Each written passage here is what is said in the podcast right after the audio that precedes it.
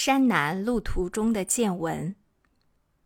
从拉萨东行约十五英里，渡过拉萨河，来到了彩里。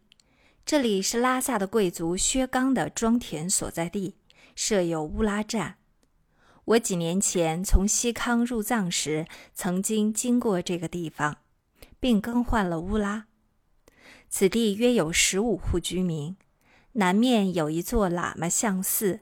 是由西藏前代大德南喀江城大师所兴建的。这位大师与宗喀巴大师齐名。西藏的习俗，凡是供过他的人都可以丰衣足食。寺庙非常庄严。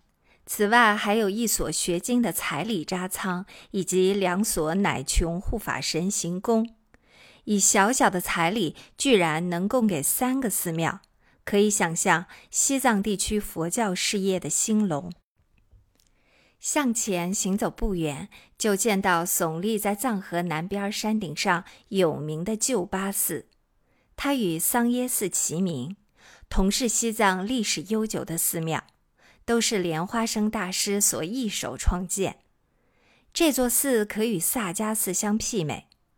热振活佛任摄政王时，曾经一度重修。负责修建的人为柳下拉朗强佐，柳下是他的房名，因为他修建这间寺庙有功，被提拔任大昭寺的库房，管理寺庙的金银财宝。这个职位叫做强佐，因此人们称他拉朗强佐。这个位置是不少人求之不得的肥缺，据说一任下来可以赚取藏银五万平。以一瓶五十两计算，一万瓶就是五十万两。从彩礼起，我们与藏河分道，纵横的沙坝上只有我们五六个人的足迹。晚间抵达德庆，住在一所喇嘛寺内，寺内有喇嘛两百多人。寺中最出名的护法神就是乃琼护法神和工部护法神。我们到寺中朝拜的时候，喇嘛为我们念诵了很长的经文，和平常的不同。据他说，这样才能得到护法神的庇佑。德庆是靠近拉萨的一个县，全境有居民三千户。县官是由甘丹寺派遣的僧官，西藏地方政府不得干预。县里全年的收益也全部为甘丹寺所拥有。甘丹寺是黄教三大寺之一，庙子里面的喇嘛穷苦，为奖励一般的喇嘛来甘丹寺求法，由寺庙上给予生活津贴。每一个甘丹寺僧人每月可得青稞两斗，这种待遇是其他寺庙的喇嘛所享受不到的。从甘丹后山走七公里，便是有名的南喀江城塔。这里葬着一代大德南喀江城大师，宗喀巴大师曾拜他为师。塔的建筑采用印度式样，大约有五十丈高，东西两边还有几座小塔，塔旁住着八九户居民，还有许多人在这儿顶礼膜拜。我怀着敬仰的心情，虔诚地向塔礼拜，缅怀这位了不起的祖师。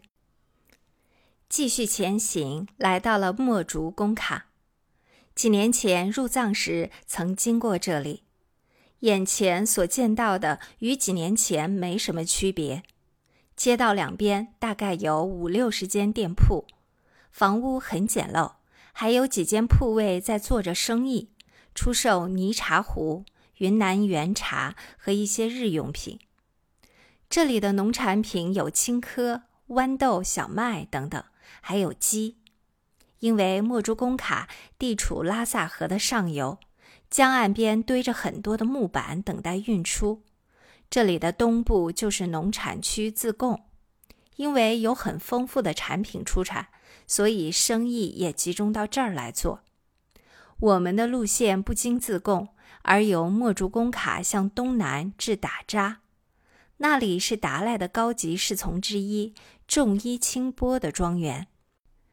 众一清波是布达拉宫里高级僧官的职称，翻译成汉语是秘书长或者大秘书的意思。再向前到了达劳，这里是出产泥糊的地方，看上去十分萧条，只有寥寥几户居民。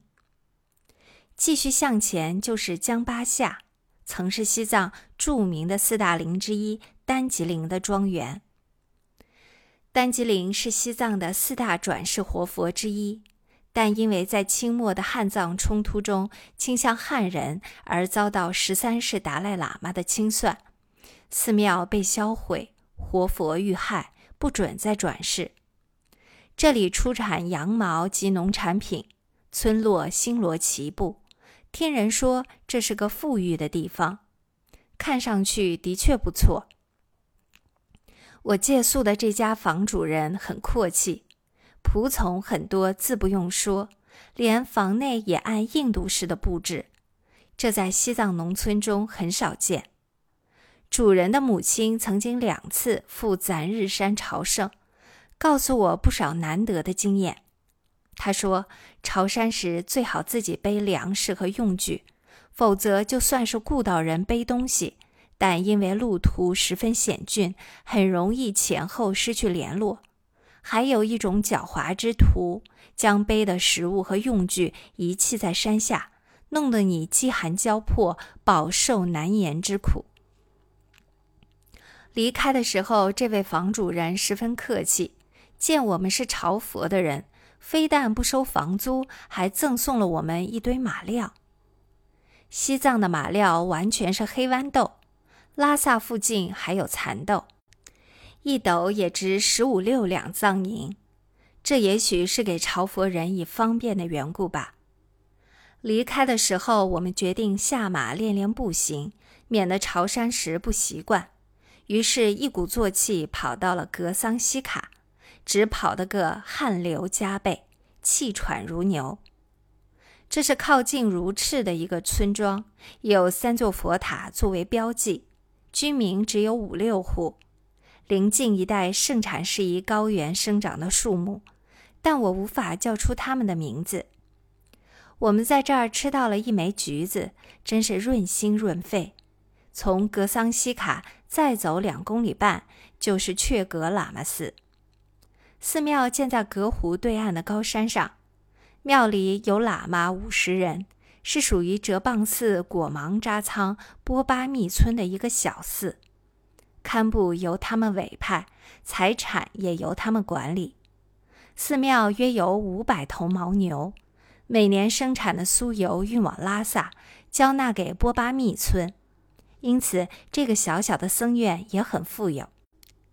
西藏三大寺的财产是各自为政的。三大寺的僧侣长久以来养成了一种彼此竞争的习惯，对于应得的施主自然当仁不让。为了争取中央每年在西藏的布施，各寺庙之间也曾发生争执。据说从甘丹寺一翻过山就是止贡，这是拉萨附近一个充满神秘色彩的地区，范围有五百公里，出产大麦。豌豆、马铃薯、木料、皮货等等，全境佛教事业很发达，尤其是黄教占有绝对的势力。在拉萨游过的人都知道，在拉萨附近找不到一座红教寺庙。原来的红教寺庙不是被捣毁了，就是被迫改信了黄教。只有桑耶寺因历史上的关系才被保存到现在。难得的是，在止贡居然有一座红教寺庙，在黄教的势力范围内屹立不倒。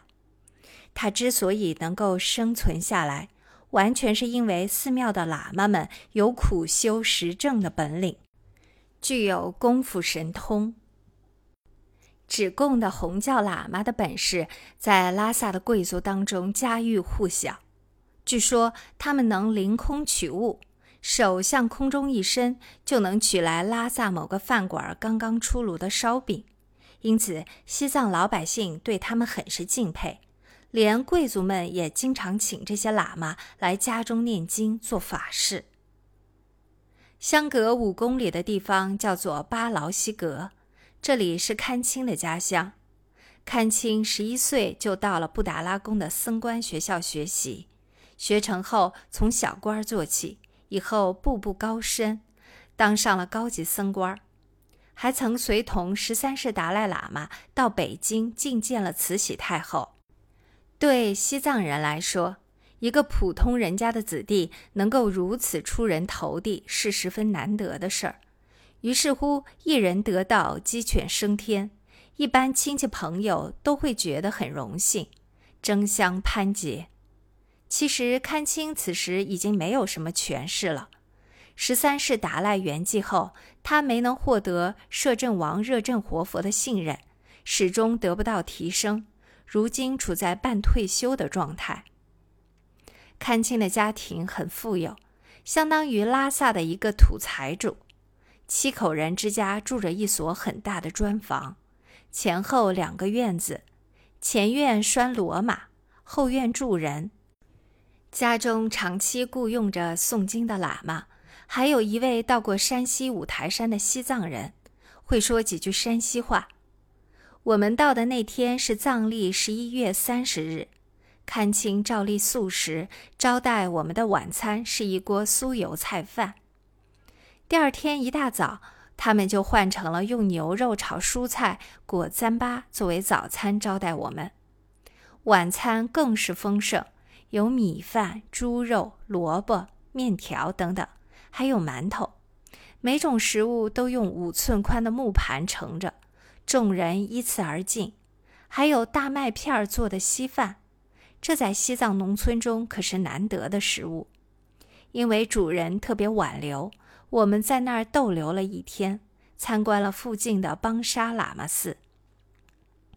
这个喇嘛寺位于巴劳东边约十五里地左右，山一带尽是梯田，寺中只有三十多个喇嘛，庙子小得很，本来没有什么可参观的地方，但是因为坡邦卡和赤江两位大活佛曾经光临过，寺庙因此便身价十倍。在参观该寺的过程中，有一件十分微小的物件引起了我的注意，那就是一位老喇嘛的房中有一尊印度造的四臂观音铜像，铜质细腻油光，不同于凡品。西藏最有名的特产就是佛像，而佛像又以印度出产的最为珍贵。西藏每一个寺庙或者世家都藏有几尊视为珍宝的佛像，没有的必会到处求购，以显示自己信佛的诚意。元月二十六日离开的时候，天空中乌云密布，还飘起了像鹅毛一样的大雪。主人们把我们带到附近的喇嘛寺，陪我们参观寺内的大殿。五年前，这座寺金碧辉煌。但如今已是断壁残垣，好像经历过了一场灾难。寺的周围尽是森林，还有一条河流经过，属于拉萨河的上游，从乌苏江直流到拉萨。我们与巴劳送行的人就在此地告别。由于旅途中的耽搁，这一晚我们只能露宿，在一个草坝上建了帐篷休息。我多年没有经过露宿的生活，这次搞得我彻夜难眠。而堪青这位僧官更是胆小如鼠，生怕晚上发生什么不测。我随身带的武器恰恰在这个晚上又发生了故障，心里有些不安。于是大家只好围坐在一起念经，度过这漫漫长夜。这里是拉萨附近的危险地带。西康安东一带的无赖之徒常到此地从事非法买卖，本地西藏人对他们最是头疼，又毫无办法。印藏交通线上也有类似的地方。西康安东的罗夫对西藏人的罗夫十分凶狠，任意掠夺他们的食物。这伙人性情粗暴，三言两语不对就上前拳打脚踢。至于当地的西藏人，倒是性情温良，而且有忍让的美德。前方的路越来越难行，山上的气候很冷，冬季在零下十八度到零下二十度之间，山间的瀑布都结成了很厚的坚冰，道路在茫茫冰雪中无法辨认出来，只能用自己的佩刀打碎坚冰，再铺上沙土，才能顺利通过。我们一共开辟了七道冰路。在西藏高原山中旅行，要想骑牲口根本就是个幻想，因为骡子在冰上很容易滑倒。元月二十七日，我们到达额嘎宗一个叫做降巴陵的村落，村子里有三十多户人家，紧靠山脉，有很多农产品。这里气候比较温和，清晨的温度是摄氏零下二度左右。村子属于一位贵族的家产，因为有一尊来自印度的降巴，降巴就是弥勒菩萨，被称为降巴林。当年宗喀巴大师特在此地修建了一座寺庙，庙中有二百来个僧侣，许多远方的佛教徒都来此地向弥勒菩萨磕长头，以求忏悔罪过。有些人要连续磕十万个长头。这要花上一两年的时间。降巴寺的楼顶保存有宗喀巴大师用过的木碗、禅杖，还有前世达赖和班禅的遗物，珍藏着不少经文。我们顺便又参观了附近的两个寺，他们都是宗喀巴大师所创建的。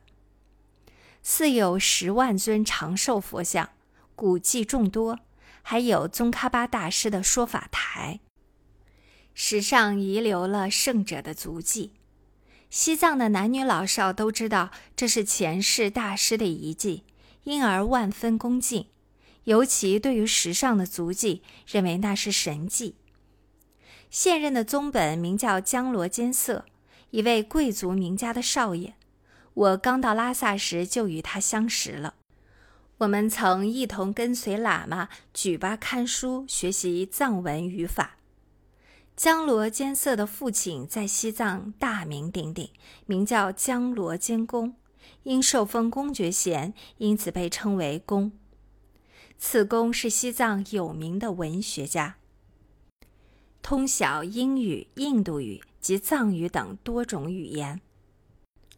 后来因为参与陆军司令龙夏发起的政治改革，被摄政王热振活佛流放到了印度。这个家庭的内部关系很混乱。他本人的母亲原是他父亲的少妻，父亲被流放以后，他的长兄与其生母发生了关系，但表面上他们依然是母子，保留着原来的人伦关系。这种现象除西藏而外，恐怕很难再找到。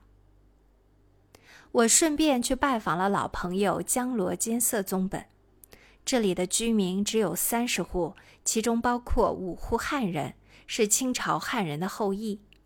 表面上居民对宗本唯唯诺诺，但私下里却怨声载道，都说宗本对人太苛刻，压榨百姓毫不手软。我当面问他是不是这样，他回答我：当地的居民桀骜不驯，刁蛮得很。只有用野蛮的手段对付他们，才能驾驭得住。在西藏全境，没有一个宗本不对人民敲诈勒索的。每一个宗本在他一任之内，都会搜刮到二千两平的藏银。就是他本人不大肆搜刮，他的属下也不会放松。